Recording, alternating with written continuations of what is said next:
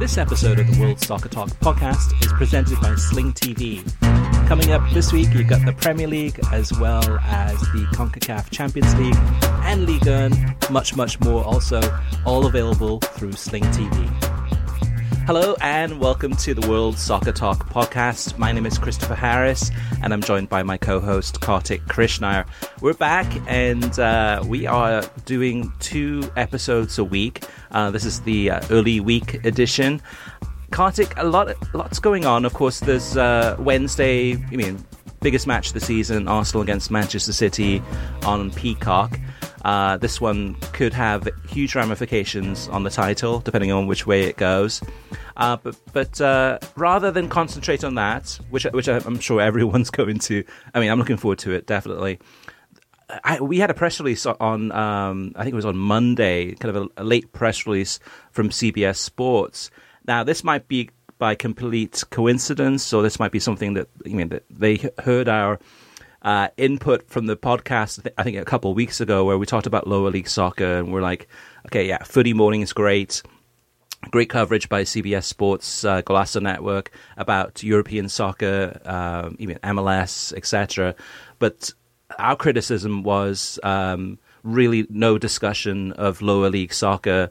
Uh, probably no no discussion at all during that first week well, things have changed pretty quickly. So whether they're listening to us or or, or just uh, kind of uh, within themselves, kind of thinking about this, uh, they made an announcement on Monday uh, about uh, three games from the U.S. Open Cup.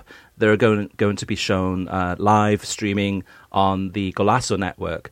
and these are U.S. Open Cup games involving MLS teams versus lower league soccer teams. So this is I mean, really fantastic news, available for free. What's your perspective on this, Kartik? I mean, you're have for a long time been uh, very involved in lower league soccer. I mean, throughout your entire life and, and career. Um, what's your what's your analysis about this deal that CBS Sports made, uh, albeit at the last minute?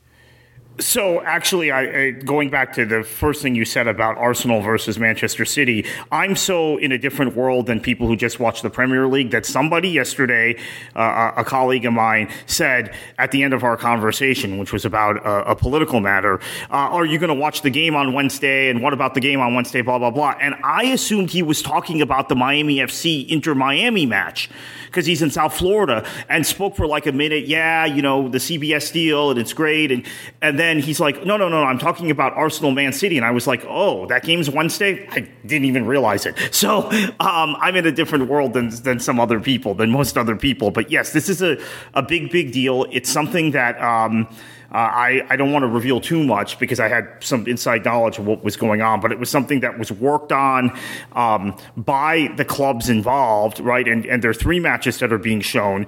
Uh, including uh, t- uh, Tormenta tonight. Uh, we're recording this on Tuesday. Tormenta against Charlotte FC. Tormenta, uh, which is from Statesboro, Georgia, is one of the model clubs in lower division soccer in terms of the way they're structured. Uh, they're uh, at the youth level. They have a women's team. They have a professional team, professional men's team that's playing in this match. Miami FC and Inter Miami, which I teased earlier, and that match will also be available on the CBS Miami.com website nationally. There's no geo block on it, so you you can watch uh, that, that broadcast via the Golazo channel, uh, which is obviously free and national, uh, or CBS Miami. And then uh, Portland and Orange County SC. Orange County SC uh, is a is a USL club in Orange County, California. They won the title two years ago, and they have a very good relationship with the local Los Angeles CBS station. So big big deal, and it's something that allows the U.S. Open Cup to kind of emerge from the shadow shadows, right? The only uh, previous time uh, I remember an, a late announcement like this is when Eric Wynalda's Cal FC, remember that, uh, was taking on Portland in Portland, and Fox had a vested interest at the time when was a uh, Fox personality, and also Nick Webster, our, our former host of this podcast, uh, or forerunner of this podcast, uh, was on the coaching staff of Cal FC, and they picked up that game late, and it was really like this really exciting development. Um, there was so much excitement yesterday, Chris, when this announcement came out. I mean, There were people DMing me and texting me, "This is the greatest thing ever." Um, Daniel Feuerstein, who of course writes for World Soccer Talk and uh, has his own show, uh, like in, in in in haste, wrote this celebratory uh, uh, article that I posted on Beyond the 90. Um, it feels like this is a big, big moment, but is it a one-off? That's the big question. But right now, it's huge for the U.S. Open Cup. It's huge for the three USL teams involved, who are all playing MLS teams and will be now on national television. So, what do you think the reaction was when this idea was floated, uh, and, and, then Turner Sports, who have the the rights to oh, U.S. Soccer and Turner Sports have the rights to uh, the U.S. Open Cup, uh, are showing some of the games on Bleacher Report uh, and or YouTube, and U.S. Uh, Soccer has gotten a lot of criti- criticism for not uh, making every every single game available. What do you think the reaction was was within Turner Sports and within U.S. Soccer when uh, probably right CBS made a call and say, "Hey, what do you think about us uh, showing some of these games that otherwise, for some people, would not be available?" Yeah, and and I think uh, there's been a lot of unhappiness this year, uh, and I, I, let me make this clear. Uh, there's been a lot of unhappiness this year with Turner Sports among fans. It is not Turner's fault. It's actually the U.S. Soccer Federation that's cut back on their production costs and their willingness to pay for production for every match uh, and then put it on uh, television or streaming. So in the uh, last uh, tournament, every match was produced by U.S. Soccer and put on ESPN Plus. This year, U.S. Soccer is only producing eight matches per round in the early rounds, which means those eight matches do end up on Turner or Bleacher Report, uh, which is Turner's uh, digital presence. So what has happened is the other games have been left to a quote team cast so the teams can either show the game and pay for production um, and deal with that on their own end, or um, the matches aren't streamed. So last round, for example, uh, we had a match in Florida, Tampa Bay Rowdies versus Nona FC, two teams from the state of Florida that was not streamed. And uh, in order to do my match report, I was uh, actually texting with people at the game. That's how bad it was. That was like uh, that's like circa 2005, right? Um, so CBS um, uh, had three teams in this case that, that were willing to um, pay for production and, and, and, work on their own. The, the uh, uh, Charlotte Miami FC, who I've, I've, mentioned is affiliated with the local CBS station in, in Miami Fort Lauderdale anyway, and uh, and Portland. And uh, I think this is kind of a bailout for U.S. soccer. I think that this is something where people have been very angry and they've been blaming Turner. And I think it's because Turner um, comes with very low credibility with some fans because of what happened with uh, Champions League a couple of years ago. But in reality, this is a U.S. soccer error, and this is now a bailout. They've got three more games, uh, not only being broadcast, but now being broadcast on national television, which uh, makes the Open Cup, uh, which kind of does the marketing job that U.S. soccer is not doing effectively, um, much more effective thanks to CBS. Now, the reality, Kartik, uh, to bring you down to earth, right? For uh, for Wednesday, for example, arguably out of everyone that's watching soccer on Wednesday in the United States, probably what eighty five percent to ninety percent of the people are going to be watching uh, Arsenal against Manchester City, and then the remaining ten percent, roughly, uh, probably then s- spread between U.S. Open Cup, uh, CONCACAF Champions League, and uh, and then other Premier League matches and, and, and other matches. So everyone's going to be watching that Arsenal Man City game. But this does give an opportunity for US Open Cup and, and US soccer and lower league soccer. Uh, I mean, it's D- David and Goliath. I mean, there are some big matchups here. Uh, as we've seen last year too, it's very possible that a lower league team that you know, plays good football, well organized, uh, good uh, supporters fan base, can go all the way all the way to the final and uh, give a MLS team a run for its money. Um, so yeah, it's it's definitely exciting. People aren't going to be watching Derby d'Italia on at the same time as Arsenal Man City. Well, that's the thing though, too, right? That, probably not. I mean, that, that, and that's the thing though, too, because I mean, I can guarantee you, right, that that almost all the attention is going to be on one game, and, and and that's how it is almost every weekend, right? For when there's a big match on, um, you mean mainstream America is watching. I mean, you look at the, actual TV viewership numbers. So, not to say that um, the Derby uh, uh, Italia is not going to be a, a bigger or more important or better game, but the reality is the majority of people are going to be watching Arsenal against Man City, and, and there's nothing wrong with that. Uh, no, no, there's not actually, and and obviously that's a massive game in the Premier League. Uh, there are other big games in the Premier League. You know, I'm, I'm really kind of curious. I think I'm not sure if it's tomorrow or Wednesday. Uh, again, I mean, it's not that I didn't know Manchester City was playing Arsenal. I just didn't know if it was Tuesday or Wednesday. Um, and when the guy started talking about Wednesday's game, I assumed he meant the the local U.S. Open Cup match. Um, but uh, Brentford Chelsea, I think, is really interesting because that's a derby where if Brentford wins, they will probably finish above Chelsea in the league table, which I think is just something that is that that is inconceivable if you think about uh, the context of West London. So that's actually probably the Premier League match I'm most uh, interested in, as crazy as it sounds, because it's just uh, it, it, really is inconceivable, and it's one of those things where I still don't believe it's true. So I just assume Chelsea will win this match, and then we'll be talking ten years from now. Oh, remember that period in the season when Brentford were ahead of Chelsea in the table, but uh, the final table won't reflect that. But maybe it will maybe Brentford will win. And then going back to the Golazo network for for a minute too, because uh, hats off to them because we, we, we did criticize them for not really paying attention to lower league soccer. Uh, they're doing that, and if you look at all the different uh, types of soccer that they cover, so obviously European soccer, Serie A, um, and the women's soccer, NWSL. You have, um, I mean, this game for US Open Cup or these games from US Open Cup, and you look at morning footy and morning footy definitely is um, one of my criticisms before the show started was that it, it seemed to be very MLS centric as far as um, the whole crew, and and with some of the things that had been said about how they want to uh, give uh, Americans a perspective based on uh, Americans playing abroad and kind of a kind of a very American centric approach. And actually, in reality, it's been very uh, eclectic. It's been very varied. It's been it's kind of been. Uh, I mean, they've covered a lot of different topics um, throughout each day, and have quite a variety. Now, whether that's enough to keep people's attention and to to get them watching on a daily basis, or, or however, however however often they watch, that is the big challenge. Um, but so far, they're they're doing much better than I, than I thought they would, and. Um, but it's almost day to day. Like some some days are great, some days are eh, really nothing much to talk about. Uh, but it is difficult. It's probably one of the diff- most difficult jobs in soccer on television. How to keep everyone happy. Yeah, I, I do think that he, at some point topics become stale, right?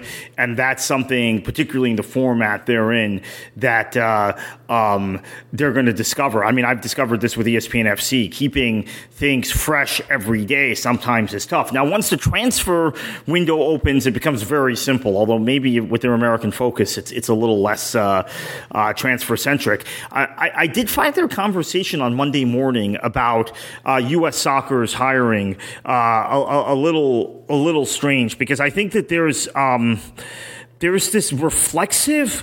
Um, I, I, don't even know how to put it. This reflexive bias against anything that's British among uh, among some pundits in the U.S. So uh, I, I, maybe get overly sensitive when I hear criticisms of the hiring of Crocker, uh, who, by the way, you know, I, I, he has a great resume, but I would say that Dan Ashworth, who then did the same thing at Brighton and now is doing the same thing at Newcastle um, was probably the driving force behind the success of the FA at the U17 and U20 levels at the time. And Crocker was there and didn't do a terrible job at Southampton, but I, I don't think he's Dan Ashworth. So it's not like you're getting the the the gold plated product. But still, I, I, found some of the discussion on goal, on um, morning footy to be like, well, there's this British guy. Why are we bringing in a British guy? Right? I don't know if you got that that that uh, sense from the conversation But that kind of disappointed me because I think um, that's a reflexive reaction in American soccer whenever someone who's European or British is hired.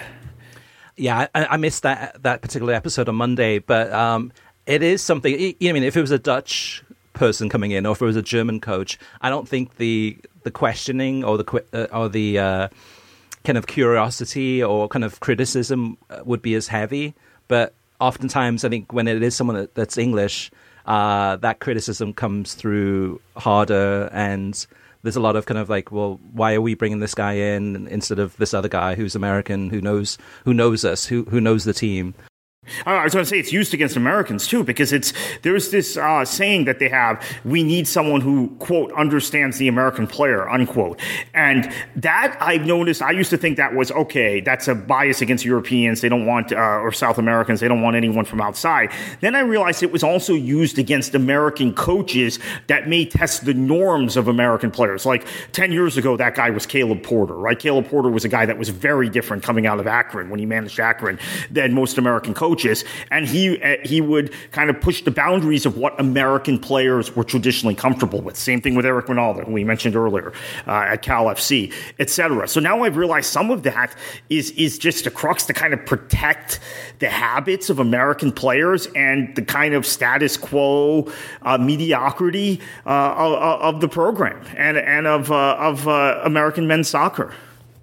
Yeah, that's interesting because I mean, this this person uh, Crocker is going to have a lot of influence within uh, U.S. soccer as a sporting the new sporting director uh, is going to be hiring the the general manager uh, who is going to be hiring the coach um, and and probably I mean the initial um, you mean thoughts in terms of what you mentioned in terms of what morning footy we're kind of hint, hinting at is that okay if it's an English uh, sporting director maybe he'll hire an English general manager, and then maybe they'll hire a English uh, manager or someone with English ties.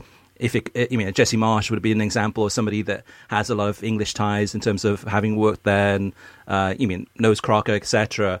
Do, do you think this puts Jesse Marsch in that pole position, Kartik, given the relationship and given those connections, perhaps? I don't know if he wants the job. Look, he's got a, a coaching career in Europe. Uh, look, this is again something that I have to point out, and Twitter is very unrepresentative, and YouTube is very unrepresentative of reality. Okay, the U.S. men's national team job is not a plum job. It's not uh, on a level. I mean, there were people who were saying, lots of people saying, like, well, if we had gotten to Pep Guardiola, he wouldn't have re-signed with Manchester City, and he would have taken the U.S. job. No, you're not in that frame, nor is any other international job, right? Gareth Southgate, I love the guy. I think he's a renaissance man. I, I, really like him personally, but he he's not an elite coach, and he's managing England. Didier Deschamps is not an elite coach, and he's managed France now for a decade. Right? International jobs are a, a rung below top club jobs. My understanding of Jesse Marsch, and I do know people connected with him um, is that he really wants to test himself uh, at the European level. Now, I don't know after the breakdown in talks with Southampton and with Leicester if maybe his mindset's changed in the last two months. But even after he got um, sacked at Leeds, he still wanted to find that next big European job that he could manage uh, and was not really focused on the national team. Now, maybe that changes also with a guy like Crocker because maybe Marsch is like, okay, I'll be comfortable if I'm reporting to Crocker, who understands understands kind of the global game better in my mind than if I'm reporting to some former U.S. men's national team player who doesn't have the same experience I do now going and managing in Austria and managing in Germany and uh, managing in England. So, um, maybe he's back in the frame, but my, my guess is no. I think, I don't think he wants the job. And, by the way, he would be my first choice for the job if he wanted the job. And he was my first choice uh, four years ago. And I have a paper trail of tweets about that. So um, I, have been on the Jesse Marsch bandwagon for the USMNT for a while. But I think maybe his station in coaching is, is well above where the U.S. men's national team is now uh, after going to Europe and, and doing a fairly good job at a couple clubs. The other thing about Crocker, though, too, is that uh, by bringing someone from the outside uh, and bringing them into U.S. soccer, uh, sometimes people get upset because I mean, there's often it's a very incestuous relationship where people within the US soccer like to hire people from within the system, people that they know. Oftentimes it's friends, oftentimes it's players that they used to work with. Uh, so someone like, say, Carlos Bocanegra, who I think passed the passed on the opportunity, um, I mean, or Oguchi I mean, definitely uh, two. Uh, I mean, both uh, Carlos and, and players with uh, good professional careers and uh, have also had uh, post playing careers too at different levels would be probably people that, that would be considered, and, and I think both of them were in the running or, or passed on it, or they, they, didn't make it anyway. But um, oftentimes, too, I think that's sometimes the thinking is like, why are we hiring someone outside of this bubble? Um, and it, it is it's it's uneasy for some people because it's something they don't know. Um, but Crocker this could be a really great signing for US soccer. This could be somebody that uh, has the experience that knows how to run an organization, make the right decisions, uh, and having come from Southampton um, and, and and the FA could be on the right path, Kartik. Yeah, I, would actually argue Bocanegra among Americans is kind of out of that bubble, like uh, like I mentioned Caleb Porter ten years ago. Um, he's a guy that uh, first of all has a different agent, and I, I know uh, most people don't know the inside baseball of this, but uh, agents make a big difference, and Bocanegra has a different agent than most of the people in U.S. soccer. Secondly, at Atlanta, he uh, he built a team uh, with Darren Eales, who's now at Newcastle, by the way, and is British. that was very kind of eclectic and foreign, and did a lot of things differently differently than the typical American uh, running an MLS club. So I actually think he would be that that difference. Um, my understanding is he said no, uh, he didn't want the job. So um, that's uh, yeah, but I think Crocker could be could be a huge hire if they let him, if he has the autonomy and freedom that we hope he does. Now, we've thought in the past there have been these false starts where we think U.S. soccer is changing and they brought in someone really impressive. And look, they brought someone in from outside and maybe that someone from outside will, uh, will shake things up. And then there's always internal pressures. Uh, that's what Jurgen Klinsmann faced. That's what Bob Bradley faced. Uh, that's what, um, other people have faced. I think that's what very much what Earnie Stewart faced. There is still pressure in the building. There is still pressure from the same powers that be. There is still pressure from the same agency uh, of, of uh, connected people that are in U.S. soccer. So. Um, it on paper appears to be a really good hire and a positive change, but we've had this head fake, I, I want to say, three or four times in the past from U.S. soccer, and it's never quite worked out. What's your take on uh, Jesse Marsch? I mean, if he had stayed in the job at Leeds, do you think Leeds would be in a better position now than what they are under um, uh, Javi uh, Gracia? Um, that's a great question because I think they would have scored more goals. I think they would have created more chances. But I think that the chaotic type of football that Jesse Marsch favors, the Red Bull style, um, very much a Rangnick uh, disciple. I think that um, quite frankly, would have been um, difficult uh, in terms of uh, keeping clean sheets, and um, maybe they wouldn't have lost six one uh, or, or, and and and uh, five 0 but they still may have lost games 4-3, 3-2. So I I think what Leeds needed if they were going to part ways with Marsch was to bring in a Sean Dyche and they didn't do that. So uh, I, I, am trying to remember the timing. Maybe Dyche had already been hired by Everton, but they needed to bring in that type of manager. Otherwise, maybe they were better off sticking with Marsch. So I think they may be in the same position or slightly higher. Um, I understand why Marsch was sacked. Uh, I was very unhappy about it when it happened, just from my own personal emotion and standpoint, but I understand why he was sacked. I also don't understand why then you bring in a manager. Um, this happened, by the way, at Watford. I mean, there were games when Gracia was at Watford where they gave up four or five goals. Um, he did a pretty good job there, but still, he's not a defensive manager. So I don't know why, uh, if they were trying to survive, they didn't bring in a guy that was going to tighten them at the back. Now, the other, the flip side is true though. Maybe you can play your way out. Uh, Gary O'Neill, uh, Bournemouth's not safe yet, and they just shipped four goals on Sunday. But Bournemouth seem to have played their way out of the bottom three, right? By scoring a lot of goals and, and being open, but be, beating teams three two, etc. Um, so maybe uh, it would have worked with Marsch. Maybe they would have gotten to thirty five points. Um, I certainly wouldn't be worse. I'll put I'll put it that way. Yeah, and then, and then one more thing from uh, this past weekend. Arguably, the biggest game on Saturday wasn't not was not the uh, Man City against Sheffield United FA Cup semi final, but it, it, was Wrexham. Um, I mean, if you went on social media, it just completely blew up. Uh, Wrexham did it finally. They got promoted to uh, League Two. Uh, they defeated uh, Boreham Wood 3 1 on the day, uh, even though Boreham Wood scored in the first 15 seconds of the match. Um, and, and, and honestly, Kartik, I, I don't see anything stopping this juggernaut from getting bigger. I mean, they're coming on tour to the US this summer. They're playing Chelsea and the Manchester United Academy and are expected to uh, announce two more friendlies. Um, then season two of Welcome to Wrexham is going to be out in the late summer. And before you know it, uh, League Two, uh, the new season will be in August. Uh, it'll be here before you know it. And I think in, in many ways, what Wrexham has done yes, they've benefited from uh, Ryan Reynolds and Rob McElhenney. Uh, but I think what they've done on the pitch as well as off the pitch, and I mean, which includes in the communities, uh, in terms of the, everything that they've done for Wrexham. I, I think in many ways they've done a, actually a better job of marketing the club than many Premier League teams in the US. So I think there's a lot of learning lessons there in terms of what what they've done. Um, I'm curious though, Kartik, because I know you're an expert uh, in the US, probably the top expert on the uh, English Football League, even from the Championship all the way down to, to League Two. How you think Wrexham will fare in League Two this this upcoming season? Well, first off, I don't think they're going to be able to keep Paul Mullin.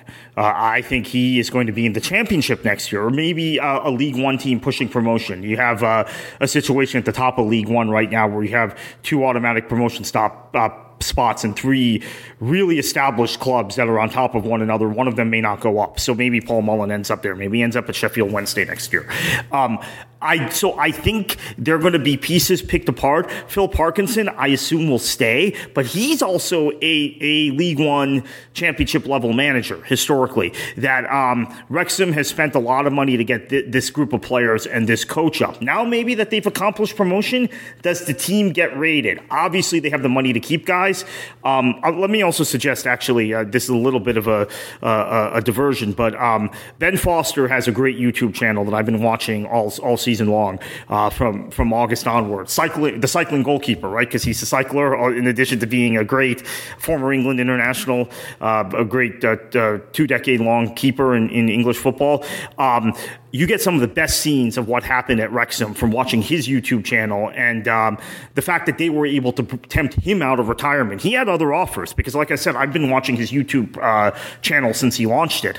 Um, I'm, I'm a fan of his actually uh, as a player too. So um, he had other offers that he would talk about during the season and be like, "Yeah, you know, there was a Premier League team that approached me that needs a, uh, some cover as a keeper or championship team, and I, I'm I'm retired. I'm enjoying doing this show." And then and then Ryan Reynolds and Rob McElhenney called him. And what was the answer? Yes, I'll go. Now, he has a tie to Wrexham. At one time, uh, he was loaned there early in his career. But um, that kind of tells me, Ben Foster kind of tells me the draw of Wrexham. So maybe they don't lose Paul Mullin. Maybe Phil Parkinson sticks it out for another year in League Two. Um, they have a squad right now that can compete in League Two. I just am not sure they keep the squad together, is my point, I guess, in a roundabout way, is what I'm trying to say. Um, and I think Mullin would be the first guy I look at because I, I think they're championship clubs, uh, even at the toward the bottom of the championship. Let's say uh, Huddersfield stays up. Let's say QPR stays up. I think they're going to want to take a flyer on Paul Mullin because he's a, a pure English number nine that can do some other things off the ball. I mean, we've seen how dynamic he is. We've seen how influential he is, and what a winner he is in reality. Yeah. Yeah, I mean that's the thing though too. Like uh, anyone who's watched Wrexham play and see, seen uh, Paul Mullin have see, has seen. I mean that's just. I mean Ollie Palmer and other players too, but Paul Mullin certainly stands out, and I could see him dominating in the championship, even for a team like like Blackburn or even uh, or, or Middlesbrough, whoever it may be, and it really comes down to that player. It comes down to him because does he want to play at a championship club, kind of a higher level? Um, however, arguably, right, in League Two, he'd get more publicity, he'd get more uh, press coverage, he'd get more attention, he'd get more one-on-one love uh, as as someone from just that Wrexham effect than he would even in the Championship. Um, so it really comes down to him in terms of what he wants in his professional career, uh, and I mean, mean, the money would be better in the championship. I mean, they'd be offering more money, more acclaim, more opportunities. Yeah, that's going to be a really tough one. Ben Fo- Ben Foster's a great, great example though too, Kartik. I mean, what, what a great hire that was, and, and and that one decision to hire him, bring him in towards the end of the season, could have made the difference in actually uh, keeping them up, especially if they had uh, not won that game against Notts County in that last minute. Yeah, he made the Notts County game specifically with that penalty save. I was going to ask you. I mean, you, you are the, you're a supporter of the hottest team in, in the football league right now in Swansea. Um, have uh, uh, 19 points out of their last 21, if I recall correctly. I just wrote an article about them the other day, so I'm thinking that was the the, the stat I cited. Um, and things are really working well. The one thing Swansea doesn't have is a target kind of dynamic number nine like Paul Mullin. Uh, what if he moved from North Wales to South Wales? You guys might be uh, in, in, playoff contention next year for promotion back to the Premier League. So I, I think that uh, I'm just using Swansea yeah. as an example because of you, but um, I think there are a lot of clubs in the Championship who are thinking because we've seen it. We've seen Jamie Vardy. We've seen others move from non-league to League One or the Championship and then end up in the Premier League. It, it's not as unprecedented as one might think, which goes back to my kind of frustration about the lack of emphasis of, on lower divisions in the U.S. because it can happen here too, where it's not just clubs we're talking about, it's players who don't get looks, who maybe don't get the chance. Um, but I, Paul Mullin, I think, is going to be a hot commodity, and that might be priority number one for Wrexham. Lock him down. Make sure you keep him for next year. Yeah, no, that's a good point, especially in, in, this day and age where there's not a lot of number nines, even kind of a, a classic number nine. Uh, and Paul Mullin reminds me of a little bit of uh, Jamie Vardy for sure. Uh, a little bit of Harry Kane, just even the goal he scored against Boreham Wood. I mean, so he has that uh, unique skill, which I, am confident that in terms of his uh, ability, that he would be able to shine even in the championship. I mean, it's a big step up, but I think the gap between the championship and League Two isn't that great. I mean, it's um, personally, I, I, think in terms of League Two, I think I think they've got a good chance of going up. Um, especially with Phil Parkinson as, as a manager, but partly because you I mean there's three teams that go up, right? So there's a greater opportunity, so they might go up through the playoffs. I mean, there's more opportunities, and it's harder to get out of the National League. National League, they've done it now; they don't have to worry about that. There's there's very little fear of going back down there for quite a while. So I think they could go. I mean, if they get up to League One, who who knows from there? I mean, they're, they're going to be playing against some big teams. Um, but but yeah, you're right, Kartik. That's probably the biggest question out of all of this is are they able to actually hold on to the players that they've got and then and then build the squad, make some changes. That that's the key. Two more really quick points on this. Uh, one, Stockport County, who I do follow and got promoted from the National League last year, they, they held off Wrexham, obviously, big match uh, in Welcome to Wrexham that everyone saw later. They are one point away from automatic promotion right now. Maybe needs uh, Stevenage has a match in hand, so maybe we need uh, them to, to drop uh, uh, drop drop that match in hand to have a, have a real shot. But if you get promoted from the National League, you're generally fighting for promotion the next year from League Two. You're not fighting relegation. It's very different than the other divisions of English football that way. Second point, Chris, at the beginning of the show, you talked about the conversation about lower division soccer has changed since we uh, recorded that podcast a few weeks ago. I will say that this is a big part of it because the conversation about Wrexham and Wrexham being in people's faces in the United States has forced a conversation about lower division soccer, promotion and relegation, uh, uh, pro league standards, all of this sort of stuff in the United States. So Wrexham is doing their part inadvertently, although maybe it's it's it's it's blatant because now Rob McElhenney and Ryan Reynolds are talking about promotion and relegation, right? It's this wonderful thing. Um, is doing its part to elevate lower divisions in the United States in terms of recognition and conversation. So uh, the Wrexham story has many implications and this might, we were, uh, what was it, six months ago, we did a podcast about why are these, why are MLS fans so insecure about Wrexham? Maybe we're seeing why now, because as I said, they're elevating the conversation here in the States about uh, lower division teams in the United States, not specifically about England itself. Uh, and that's uh, England or Wales itself. That's really important. Yeah, and that might have been about nine months ago. It's uh, we were talking about that pretty, I think maybe September or so when it was um, Welcome to Wrexham had, had premiered. And you and I were talking about how come no one's talking about this? How come no one's really uh, the fans are talking about it, but how come media is not talking about it? How come uh, you mean journalists are not talking about it? How come uh, you mean television's not talking about it? Um, but that soon changed. I mean, th- th- this has been just uh, incredible to see. But you're right, Kartik, because that that is the thing. There's so many questions being asked now. Is why don't we have something like this? Why you mean why why is all this attention on Wrexham? And and even if obviously Ryan and Rob help a great deal in terms of the name recognition and having people kind of focus on this team and learn about it, but arguably, if you didn't have Rob, Rob and Ryan, and if there's still a Welcome to Wrexham documentary that didn't include those two, it may not have the same effect in terms of reach, but it is a heartwarming tale. It is very focused on the community, and it tells the story, a true story of what's happening to that club and what their hopes and aspirations are. And we're seeing this in, in real time, in, in, real life, in terms of you know, match by match. So to watch season two is going to be really interesting because I think season one, most people didn't really know what was going to happen, except for you mean soccer diehards like ourselves and, and many of the listeners. But outside of that, most people probably didn't know what was going to happen in season one, other than that they didn't get promoted at the end. Season two, I think everyone knows what happened.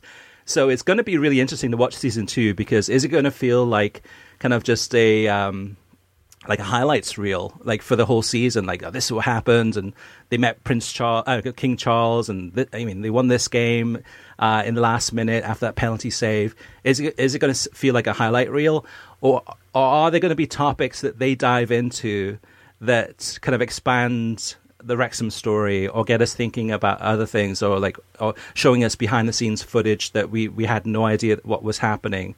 Um, and then that feeds into next season, right? In League Two. So um, this whole concept, whether by accident or design, is tremendous. And this has done so much more than the All or Nothing series, right? I mean, there's been some good ones and some some really bad ones. yeah, yeah, no, no, no one's talking about All or Nothing. Yeah, hey, I can't even that? believe we're making the comparison. Honestly, right? I mean, that that stuff was garbage by comparison. Yeah, but, but there's been many other documentaries. I mean, Sunderland Till I Die, right? Sunderland are coming uh, to the United States this summer, and Sunderland Till I Die was many many years ago now, but. Uh, it didn't have quite the same impact. I mean, it had the reverse story. It had, even showing a club going down the divisions and, and the turmoil and what it meant to fans to to kind of suffer from relegation, experience relegation. We're now seeing the opposite of Sunderland until I die. Um, so yeah, hats off to Ryan Reynolds and Rob McElhenney. I think in many ways for actually making the right decision to to because they, they could have gone to uh, seven or eight clubs they, they looked at and uh, uh, uh, basically analyzed to figure out okay which club are we going to buy? And I think they made the right decision for many many different reasons. And the Ben Foster thing where yes he played for them on loan as a young you know I don't know 19 year old goalkeeper kind of just starting out and then to see his career come back to Wrexham they could do a whole episode yeah on, yeah so on, so on actually on um, the, the, cycling goalkeeper. Uh, if you don't know about the YouTube channel, check it out. I highly recommend it. Again, I'm a Ben Foster fan, so I subscribed at the beginning of the year when he quote retired from Watford. Um, but um, uh, he goes into detail because during the course of the season, he said, like, I had this offer. He didn't mention the club, but from a Premier League club, from a championship club, I, am happy doing this. I'm happy uh, spending time with y'all. And then the Wrexham offer came in, and he explained why he took it which was, you know, again, the ambition of the club. Yes, the tie that he had been there on loan, that, that factored in, but also he said, I would be lying if I didn't say, look, I've got, I'm now kind of in, in the media landscape, and these two guys are, are, are pop celebrities, and they have the ability to kind of elevate what I'm doing also. So I think that's really important to, uh, if, if you want to, uh, to see the impact of Reynolds and McElhenney even uh, on, on the thoughts of players and of famous players, because Ben Foster is a famous player, particularly by non-league standards, right? Um, so uh, it's it's the whole package, right? And and uh, it's a juggernaut, really, and it's rolling down the hill, and it, it feels like it's unstoppable.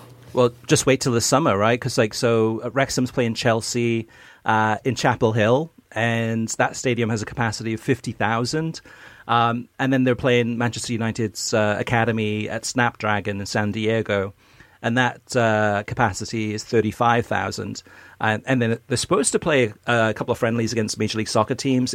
I wouldn't be surprised if they play Philadelphia Union uh, in Philly, uh, Always Sunny in Philadelphia, and, and, and other games too. So just imagine in terms of just the fan base, fans in the United States being able to go to games, but also the television coverage, uh, interviews, uh, and what they have planned for the US tour, and how that is going to be different than perhaps some of the Premier League teams or La Liga teams or or teams teams from uh, Liga MX that are doing their own tours this summer. This is going to be really, really fascinating to watch. And, and like you said, Kartik, I think it's going to blow up uh, big time in, in, in, a really great way. I have to say, I think there's more interest in Wrexham than there is in most Premier League teams in the U.S. right now. Uh, maybe that seems like an exaggeration. Maybe I'm in a bit of a bubble. Again, a lower league bubble. So lower league U.S. fans are really into Wrexham. They they not that into the Premier League. Um, but I, it just feels that way to me. Yeah, I think Arsenal's the, the exception. I think Arsenal is just definitely. I mean, I mean, despite recent results, I mean, there's there's a buzz about Arsenal, and I think a lot of it too is also kind of uh, Arsenal fans that have been here for generations that have suffered through some tough times, uh, just have as Manchester United fans maybe suffered in the, the late seventies and early eighties before before they came good. Um, but yeah, I look at the top ten stories from the past uh, few months, um, even on our website. We've got you know, hundreds of stories about Arsenal, hundreds of stories about uh, I mean Napoli, hundreds of stories about you you name it. Out of that top ten, many of those most popular stories are Wrexham stories, and so it's going to an audience. I mean, I mean it, it is in the mainstream of America, and a lot more people probably talking about Wrexham than they are talking about maybe I don't know Leicester City, even though Leicester City, uh, I mean, this Leicester City on its own is, is a good story, but I mean, Wrexham, I'm sure, has more uh, interest right now than Leicester City, as just one example. All right, let's move on to listener mailbag. Uh, first up to talk about CBS Sports' UEFA coverage is Brendan. Brendan says, I never watch it. I watch BT Sport from the UK. It is excellent. Rio Ferdinand, Joe Cole, Michael Owen, Owen Hargreaves. Peter Crouch, brilliant analysts. My take on this, Kartik, is I, I, I don't I don't rate Michael Owen at all. I think uh, a lot of I don't know stereotypes or just just really poor analysis. Rio Ferdinand, I don't think is that good either. Joe Cole, you know better than I do, so I'm not sure about Joe Cole. Owen Hargreaves is really good, and then Peter Crouch is uh, almost a stand-up comedian kind of uh, side, side of the the analysis. Um, what about you? Uh, uh what about uh, Joe Cole as a analyst? Have you had much experience kind of listening into him? Yeah, and I've actually watched some interviews he's done. Um, he's he's got potential. He's not nearly at a Carragher Neville level yet, but of the uh, uh, of that group, of that BT Sport group, I think he's probably the uh, one with the most potential of the former players. Hargreaves to me very kind of drying and bored, boring. He makes some decent points, and obviously uh, he has experience having played in Germany as well, so he can talk about Bayern, who are uh, really kind of uh, really FC Hollywood again now um, eh, with what's going on at that club. But um, I, yeah, I, I, don't really like the BT coverage either, to be honest with you. Mm-hmm. Yeah, same here. Uh, Jonathan says, You guys are really going to die on the hill that CBS's coverage of the Champions League isn't the best coverage in the US right now? They may joke a lot, but Thierry Henry laughing gives more tactical insight than five minutes with Tim Howard on NBC. I, dis- I disagree, disagree with this. Uh, Tim Howard, maybe from two years ago, I would say yes, but Tim Howard from now, uh, is a lot more insightful, is really kind of getting more into the player psyche and sharing some of those things uh, and some of the analysis. Uh, that is far better than what he was doing before. Thierry Henry is good, definitely, but sometimes there's definitely a little bit of a language barrier. There's, sometimes he's kind of like it's hard to pick up what he's saying. Um, and when he slows it down a bit, you can kind of understand it a little bit more. For the most part, I understand everything he says, but now and again, you know, I mean, it just uh, doesn't it, doesn't come out right, or doesn't. I mean, you just have to kind of. Uh, I mean, in between Jamie and, and his Scouse accent, and then Micah kind of laughing, and, and it, it gets a little bit chaotic at times to be able to hear their tactical insight. But Kartik, what's your thoughts on who has the best coverage of soccer in the US right now? What do you think?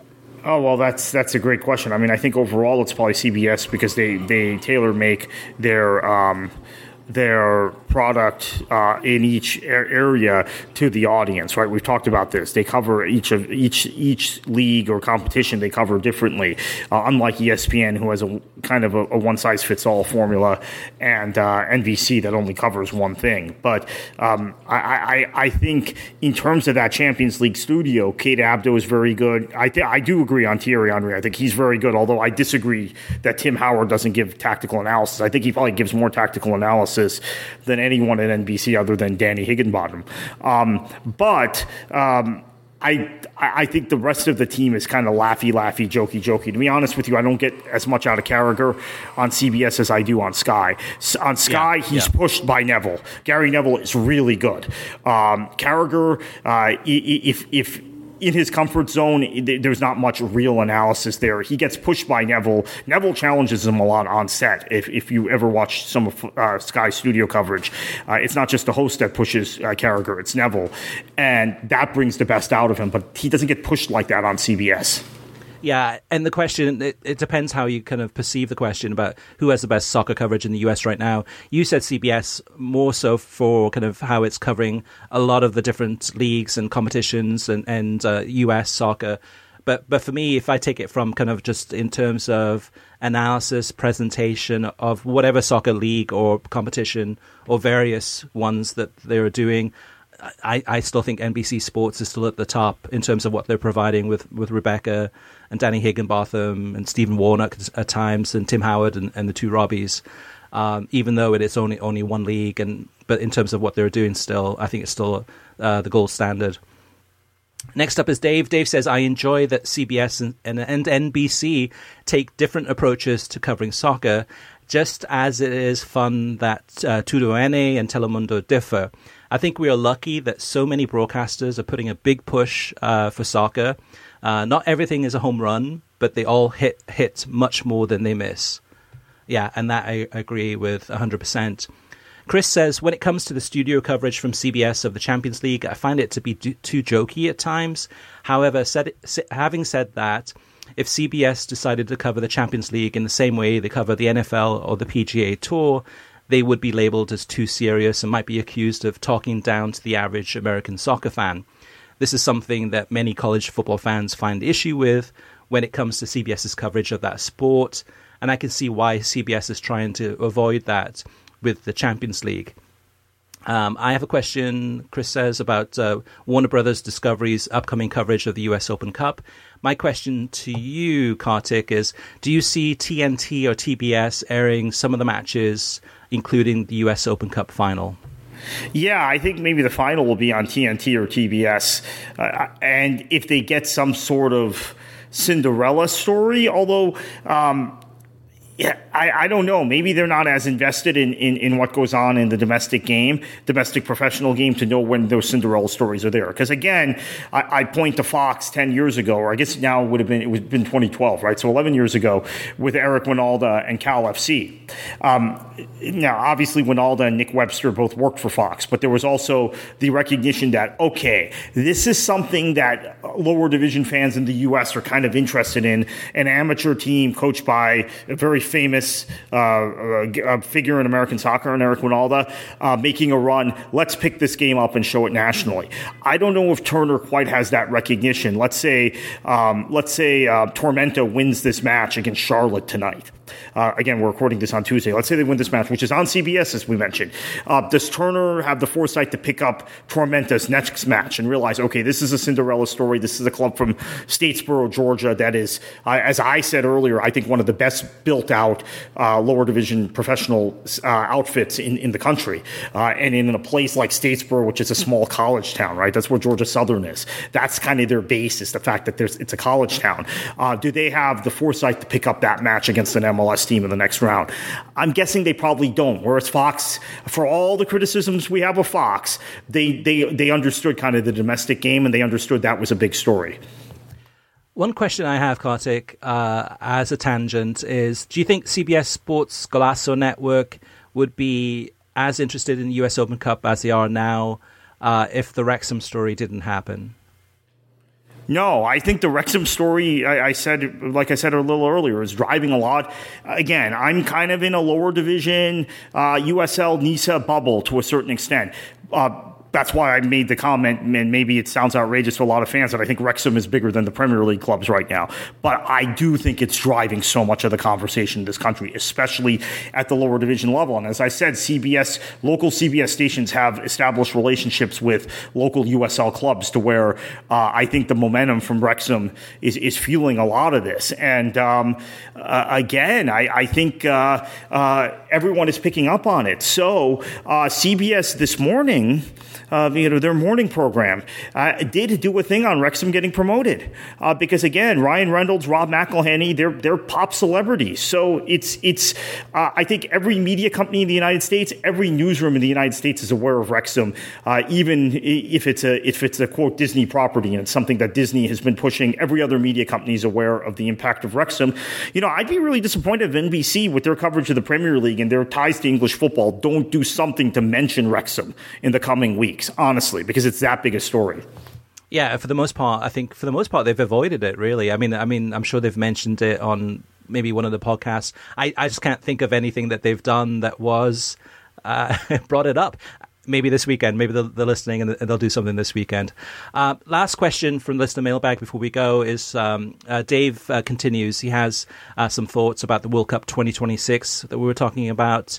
Uh, and he says, What is the reason to believe that 2026 World Cup will drive sustained, increased interest in US domestic leagues? My guess is it might be like the Olympics, where many fans get very engaged for a few weeks and then forget about it for a few years. And Dave and others, I'm not sure how many of you went through the 1994 World Cup or alive during the 1994 World Cup or experienced the 1994 World Cup. Uh, but for me personally, being in the, the United States, um, it changed everything, right? If, if, for me, it was like months prior to the World Cup happening. There was so much coverage, uh, both in the media, um, newspapers, television, etc., and it just snowballed. And by the time we got to the 1994 World Cup, um, it, it, was everywhere. Everyone was talking about it. Uh, unfortunately, the O.J. Simpson uh, car chase kind of ruined some of it, took took away some of the uh, uh coverage of that. But um, it was transformative, and, and, I think the 2026 World Cup, with the, the, popularity of soccer being more entrenched in the United States, is just going to be next level. So, but the question that Dave's asking: Will it have sustained increased interest in U.S. domestic leagues? Major League Soccer, mm. I think, I think so. Uh, what about the lower leagues, Kartik? I, I don't know. I mean, I think it, I think he's right for three or four weeks after it will. Um, I, I, my my experience is I, I was around for '94, but my, my memories are more of '99 and the Women's World Cup uh, and winning the Women's World Cup. Obviously, penalty shootout against China uh, at Stanford Stadium. What that did for the game in the country in this country. Uh, that was just five years later, but because we already had the established professional uh, structure that we didn't have in '94, and granted that came out of '94, right? MLS and then uh, the A League, which is now USL or USISL, became stronger as a result of 94. I remember the women's game actually giving a boost to the men's game um, and and how significant that was. Even you and I were both Miami Fusion fans. How uh, I think there was more media interest in the Fusion for the rest of that '99 season. By the way, speaking of Eric Wynalda, he was playing for, for, for the team at the time. Um, then uh, you would have had otherwise. Uh, my other memories of 2016 Copa America that definitely helped uh, lower division soccer. I mean, and, and ASL we felt a boost based on on the Copa being in uh, in the country. Now, unfortunately, there were some internal disputes, and some of the teams left and went to USL, and I mean that's the whole soccer wars thing. But it definitely did give a boost uh, to lower division soccer. Um, in terms of MLS, did MLS really benefit from that Copa in 2016? Uh, I guess, yeah. I think I think it, it kind of did, uh, but it def- definitely gave a boost to lower division soccer. Um, the the thing I do want to point out again, though, which I pointed out on a previous podcast, is the potential gains of that Copa America were, were squandered because it put a lot of money into the uh, treasury of U.S. soccer, and much of that money was then spent on lawyers' fees because of everything else going on. Yeah, and that could that that very well could happen in 2026 also. I mean, the way U.S. soccer is going, I, I, think it's a it's a strong possibility that they will bank a lot of money and the money will go out the window to pay lawyers because there's some uh, abuse or something going on. Um, uh, the the uh, the federation has to clean itself up in the next three years to really be able to take advantage of that World Cup. Yeah, yeah, and then there's legal fees up to this point are in the tens of millions of dollars and those a lot of those uh, lawsuits are still outstanding. Uh, it, it, going through the court system. So, the, yeah, you're right, Kartik. There could be many, many more millions to come in terms of legal fees, um, and hopefully they they clean up their act there too. All right. La- lastly, uh, listeners, if you do want to have any, uh, uh you want to share your feedback with us, any questions, thoughts, uh, analysis, observations, or you, you, agree or disagree with us, let us know. We'd love to hear from you. Uh, there's a bunch of different ways you can get in touch with us. You can send us an email, which is web at worldsoccertalk.com. You can go to the website, worldsoccertalk.com, click on podcasts, and then leave your comment in the latest episode. You can uh, hit us up on Twitter at worldsoccertalk. Soccer Talk. There's facebook.com slash worldsoccertalk. You can send us a message through there. And then last but not least, if you want to leave a voicemail, uh, it's 561 247 4625. And Kartik, uh, where can people find you and your writings and, and coverage? Yeah, uh, check us. Uh, check me out on Twitter at kkfla737, and then beyond90.substack.net. Which, by the way, this morning is heavy on the CBS Golazo U.S. Open Cup thing. So uh, maybe we covered that so thoroughly on this podcast. You don't want to check out that website for a day or two. But there, uh, there'll be other content on there. We have a great article on on uh, what's ailing Spurs, uh, and then I did an article on Swansea actually the other day. But um, the Tottenham article is really interesting by my colleague Javi Martinez. So you might want to check that out. All right. Well, well, we will be back later this week, but in the meantime, there's a lot of soccer from around the world. US Open Cup, there is the Arsenal Manchester, City on Wednesday in the title clash, there is uh, CONCACAF Champions League, uh, and much, much more. Kartik, what are you going to be doing this week, and what should the listeners do? Enjoy your football.